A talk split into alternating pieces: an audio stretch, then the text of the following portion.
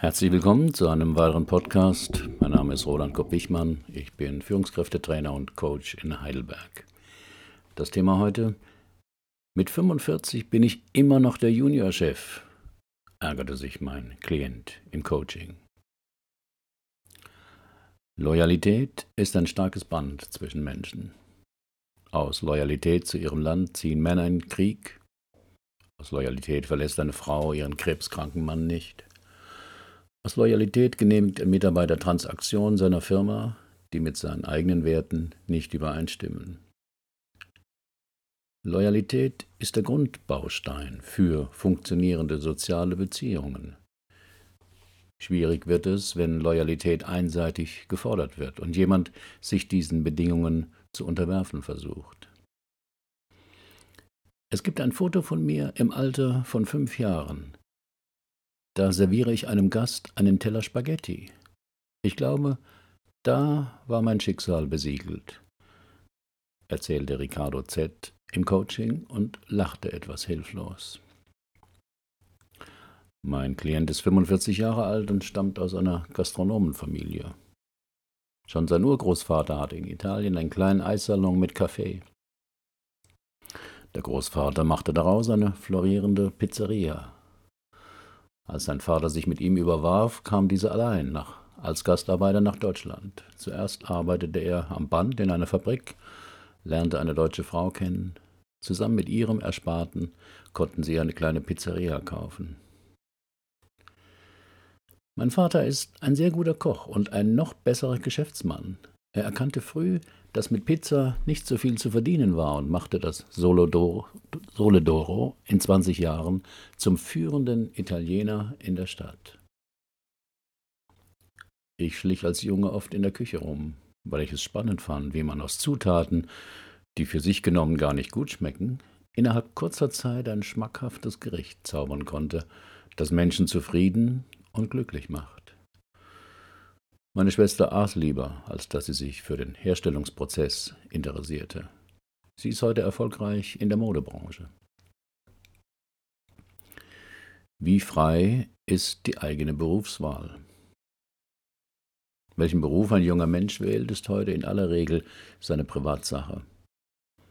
In früherer Zeit war klar, dass der Sohn vom Schmied auch Schmied wird, der Sohn vom Bäcker auch Bäcker. Schon, weil es gar nicht so viele verschiedene Berufe gab und Tradition einen hohen Wert hatte. Das hat sich heute zum Glück geändert. Dennoch ist auch heute noch die Berufswahl in manchen Familien deutlich vorgezeichnet. Wer als Dreijähriger zum Geburtstag ein Spielzeug-Arztkoffer geschenkt bekommt, freut sich vielleicht ganz arglos. Doch wie Informationen darüber, womit man Geld verdienen kann, sind ganz unterschiedlich. Bei den meisten Berufen lässt sich heute Kindern schwer vermitteln, was die Eltern arbeiten. Erklären Sie mal einer Siebenjährigen, was die Mutter als Accountmanagerin den ganzen Tag macht. Oder der Vater als Fondsmanager. Doch wer auf einem Bauernhof aufwächst, wessen Eltern Handwerker, Arbeiter, Lehrer oder praktische Ärzte sind, bekommt früh mit, womit man sein Geld verdienen kann. Und wenn wie bei Ricardo Z. man aus einer traditionellen Gastronomenfamilie stammt und entsprechende Neigungen hat, ist die Berufswahl schon sehr gebahnt. Was wollen Sie hier? ist meine Einstiegsfrage nach dem einstündigen Spaziergang auf dem Philosophenweg, der ein wichtiger Bestandteil meines Drei-Stunden-Coachings ist. Ich habe vor sieben Jahren das Restaurant von meinem Vater faktisch übernommen, wollte es vergrößern und auf die Speisekarte ein paar neue Gerichte setzen. Mein Vater war dagegen. Er arbeitet noch alle zwei Tage im Restaurant, hauptsächlich schwätzt er mit den Gästen und gibt umsonst Grappa aus. Wenn er mal nicht da ist, fragt bestimmt die Hälfte unserer Gäste, wo denn der Chef sei. Wenn ich antworte, dass der vor ihnen stehe, lachen sie und sagen, Wir meinen den richtigen Chef. Das macht mich so wütend und kränkt mich enorm. Ich schmeiße den ganzen Laden, aber ich werde immer der Junior bleiben. Um erwachsen zu sein und nicht nur älter, ist es wichtig, sich von den Eltern abgelöst zu haben. Das ist oft ein schwieriger Prozess für beide Seiten. Wenn man das Geschäft der Eltern übernimmt, die Anwaltspraxis der Mutter oder das Restaurant des Vaters, sind Konflikte oft unausweichlich. Nur selten können die Eltern das, was sie in ihrem Leben mühevoll und mit enormem Einsatz aufgebaut haben, einfach loslassen. Es ist ihr Lebenswerk, ihr ganzes Geld und ihr jahrzehntelanger Einsatz stecken da drin. Sie wollen es vielleicht übergeben, haben aber häufig immer noch ein wachsames Auge darauf. Denn die Tochter, der Sohn hat ja nicht so viel Erfahrung wie sie. Oder bringt neue Ideen ein und die werden eher als Risiko gesehen und weniger als Chance.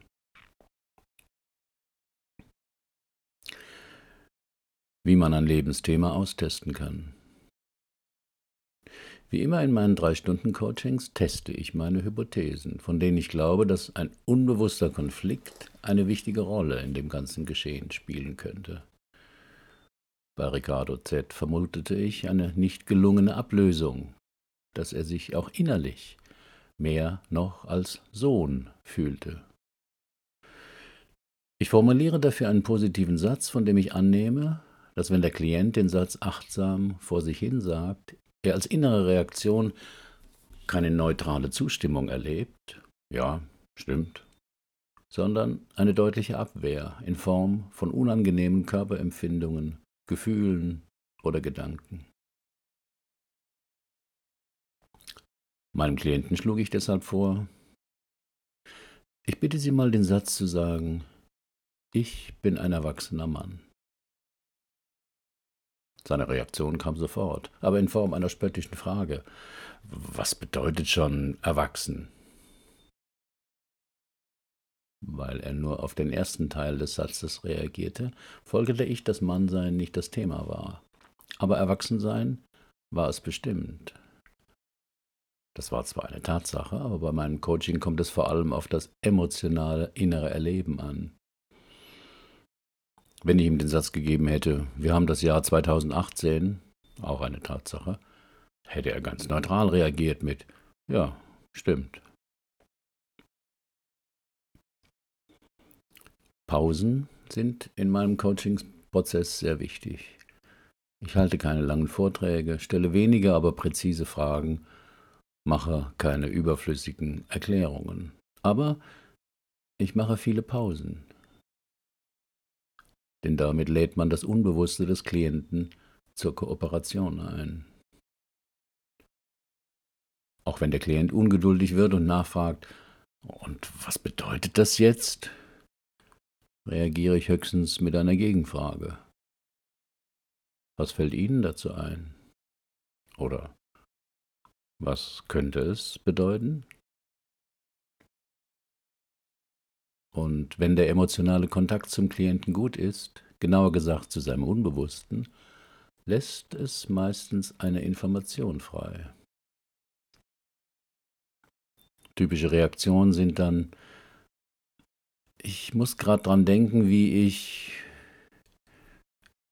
ich merke, dass ich traurig werde. Ich bekomme gerade so ein Bild vor Augen, das war damals es hat vermutlich nichts zu bedeuten, aber ich erinnere mich gerade, in eine solche Pause fragte ich meinen Klienten, gab es eine Zeit in ihrem Leben, wo sie sich erwachsen fühlten? Über sein Gesicht kam ein Strahlen. Na klar, das war in Zürich und in Manila. Als Koch muss man ja auch Erfahrungen sammeln. Mein Vater kannte den Inhaber der Kronenhalle in Zürich. Da arbeitete ich drei Jahre als Koch. Nach zwei weiteren Stationen landete ich im Hilton in Manila. Eine wunderbare Zeit. Ich liebte meine Arbeit und bekam jede Menge Anerkennung von den Gästen und der Hotelleitung. Da fühlte ich mich erwachsen. Und dabei war ich da viel jünger als heute, zwischen 22 und 29 Jahren. Wenn man herausgefunden hat, dass man einen heute angestrebten Zustand schon einmal erlebt hat, kann man dies als Ressource nehmen und herausfinden, was in dieser Zeit und Situation anders war als heute.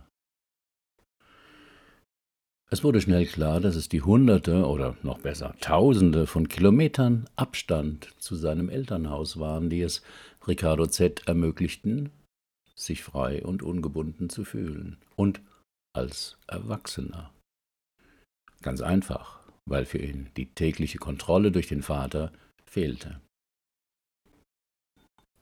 Wäre er abgelöst, würde er vielleicht die Kommentare und Einwände des Vaters gelassener nehmen können, würde sich trauen, einen offenen Konflikt anzusteuern, um dann eine verträgliche Lösung zu erarbeiten.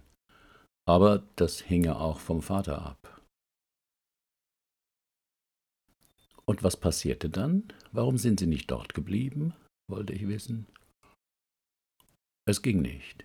Ich wäre sehr gern dort geblieben, hatte sogar ein Angebot als Restaurantchef im Manila Hotel, aber am Morgen des 14. März bekam ich einen Anruf von zu Hause. In Krisen treffen wir oft die weitreichendsten Entscheidungen. Entscheidungen und sich daraus entwickelnde Lebensthemen hängen oft mit plötzlichen Ereignissen in den ersten zehn bis zwölf Jahren zusammen. Zum Beispiel wird in der Herkunftsfamilie ein Geschwister schwer krank, die ganze Aufmerksamkeit und Fürsorge gilt jetzt nur noch ihm, die drei Jahre alte Schwester. Die drei Jahre ältere Schwester muss funktionieren. Oder die Eltern trennen sich und die Mutter steht mit zwei kleinen Kindern da, muss arbeiten und gibt die Kinder die Woche über zur strengen Oma. Mit sieben Jahren kommt der Junge ins Internat, weil die Kinder die bestmögliche Erziehung für ihn wollen. Dass er dort übel gemobbt wird, können oder wollen sie nicht glauben. In solchen Situationen müssen Menschen eine Überlebensstrategie entwickeln, die ihnen hilft, dauerhaft mit der Situation fertig zu werden. Das Problem dabei ist, dass es dafür meist nicht fünf oder sieben Auswahlstrategien gibt, sondern meist nur zwei oder drei. Wenn der Siebenjährige merkt, dass er vom Internatsleiter oder seinen Eltern keine Hilfe erwarten kann, bleiben ihm nur diese Möglichkeiten. Erstens, er lernt, sich zu wehren, und zwar so brutal, dass es keiner mehr wagt, ihn anzugreifen. Zweitens, er begeht Selbstmord. Drittens, er lernt alle Gefühle in sich abzuspalten, um die Misshandlungen zu ertragen. Was war das für ein Anruf, wollte ich wissen. Mein Klient wurde bleich, als hätte er gerade jetzt das Telefonat geführt. Meine Mutter war am Apparat. Der Vater hätte einen Herzanfall und ich müsste sofort kommen, das Restaurant übernehmen. Ich packte sofort meine Sachen und flog nach Hause. Ich spürte, dass ich keine Wahl hatte. Roberto Z. übernahm die Leitung des Lokals. Die Angestellten waren froh, dass alles weiterlief und unterstützten ihn. Nach ein paar Wochen setzte er sich sogar an den kleinen Tisch in einer Ecke des Restaurants, von dem aus sein Vater immer alles im Blick gehabt hatte. Wieder fühlten sie sich erwachsen, vermutete ich. Weil der Vater weg war, dachte ich, behielt es aber für mich. Ganz und gar, ich war der Chef, die Mannschaft respektierte mich, Gäste, die nach meinem Vater fragten, reagierten mit Mitgefühl für ihn, aber das dauerte alles nur drei Monate. Wie löst man sich ab? Ablösung ist ein schwieriger Prozess und ablösen müssen sich immer die Kinder. Man kann nicht darauf hoffen, dass die Eltern einen loslassen. Selbst wenn sie es tun, muss man sich von ihnen ablösen. Was heißt das genau? Es bedeutet, sein Leben in die eigenen Hände zu nehmen, seine eigenen Vorstellungen und Ideen zu formulieren und anzufangen, sie umzusetzen. Wenn man als junger Mensch das Elternhaus verlässt, einen Beruf ergreift und sich eine eigene Wohnung sucht, sind das wichtige Schritte auf dem Weg der Ablösung. Hat man das Geschäft, die Firma, die Praxis der Eltern übernommen, setzt man sich zwar ins gemachte Nest, aber zahlt manchmal dafür einen hohen Preis, so wie mein Klient. Nach vier Monaten kam mein Vater aus der Reha zurück und es ging ihm so gut wie nie. Er hatte zehn Kilo abgenommen, fast täglich Sport gemacht und war regelmäßig früh schlafen gegangen. Eines Morgens stand er um zehn im Restaurant und sagte, so, jetzt übernehme ich wieder das Kommando. Ich war fassungslos, denn ich hatte damit gerecht, gerechnet, dass er sich den Stress nicht mehr antun wollte und nachdem er gesehen hatte, dass ich den Laden gut im Griff hatte, mir endgültig die Leitung überlassen würde. Wie haben Sie reagiert? fragte ich. Ich wurde wütend, schmiss die Schüssel hin und rannte aus dem Restaurant. Nachmittags rief meine Mutter mich auf dem Handy an fragte, ob ich mich wieder beruhigt hätte. Sie wären einverstanden, wenn ich wiederkommen würde. Das wäre schließlich auch meine Pflicht, denn irgendwann würde das Lokal ja auch mal mir gehören. Wann es besser ist, auf sein Bauchgefühl zu hören. Es gibt immer wieder im Leben Situationen, wo es wichtig ist, auf seine Gefühle zu hören und nicht auf den Verstand, der für alles gute Erklärungen und Begründungen hat. Das eigene Bauchgefühl ist in solchen Situationen oft der bessere Ratgeber. Was war in dieser Situation Ihr erster Impuls? Was hätten Sie am liebsten gemacht? fragte ich. Die Augen meines Klienten füllten sich mit Tränen. Ich wollte abhauen, irgendwohin, mir was eigenes aufbauen. Dann sprach ich abends mit meiner Frau und meiner Schwester. Beide beschworen mich zurückzukommen. Ich dürfe das Restaurant und meine Eltern jetzt nicht im Stich lassen. Also, sie forderten ihre Loyalität mit ihrer Familie ein. Warum war vor allem ihre Frau nicht ihnen gegenüber loyal und hielt in dieser Situation mehr zu ihrer Familie? erkundigte ich mich. Meine Frau fühlt sich meiner Familie sehr wohl, machte sich unersetzlich und hilft überall mit. Weil sie selbst aus einem zerrütteten Elternhaus kommt, tut ihr die Sicherheit und Verlässlichkeit in meiner Familie sehr gut. So, sie waren ganz allein, stellte ich fest. Ja, es ist grotesk. Ich bin von morgens bis abends mit vielen Menschen zusammen, aber letztlich doch ganz allein. Es sei denn, Sie werden endlich erwachsen, sagte ich leise, um an dem identifizierten Lebensthema anzuknüpfen. Denn es gibt ja nicht nur die Loyalität zu Ihrer Familie, sondern auch eine Loyalität, die Sie sich selbst gegenüber haben.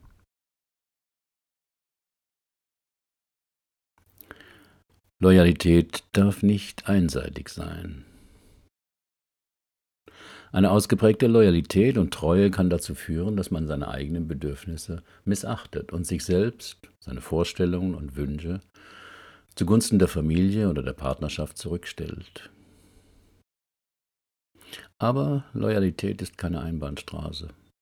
Wenn man ins Unternehmen der Eltern einsteigt, muss früh geregelt sein, unter welchen Bedingungen dies geschieht und wann eine eventuelle Übergabe erfolgen soll. Und dies muss eine Regelung sein, die alle Beteiligten akzeptieren können. Am besten man holt sich dazu einen externen Berater ins Haus, um den Übergabeprozess, der Jahre dauern kann, sachkundig zu begleiten. Wieso der Übergang besser gelingen kann, beschreibt ein Artikel auf Spiegel Online. Den Link finden Sie im, auf dem Blog. Diesen wiederholten Vorschlag meines Klienten hatte der Vater jedoch brüsk abgelehnt. Wann werden Sie denn nicht mehr der Junior sein? fragte ich Ricardo Z. Wenn mein Vater gestorben ist, antwortete er schnell, um sich dann zu korrigieren. Nein, das stimmt nicht. Ich glaube, auch nach seinem Tod werden Gäste, die ihn kannten, nach ihm fragen. Ich werde hier wohl immer der Junior bleiben.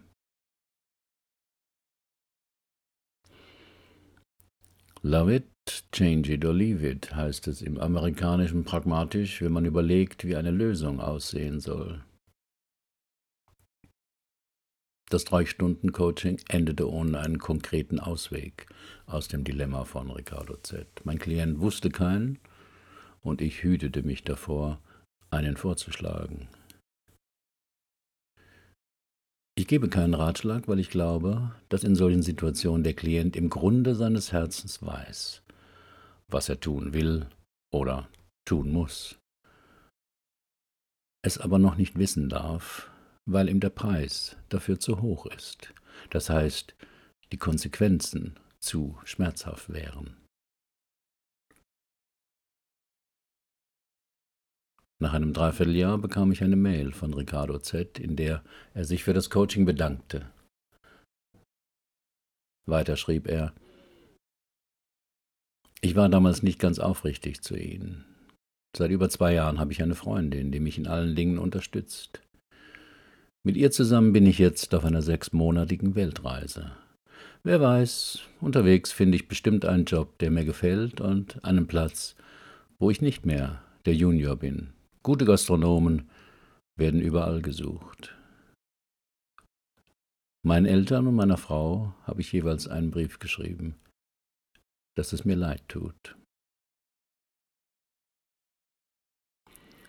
Haben Sie auch ein Problem, das Sie bisher nicht lösen konnten? Dann kommen Sie in mein Seminar Lebensthemen klären.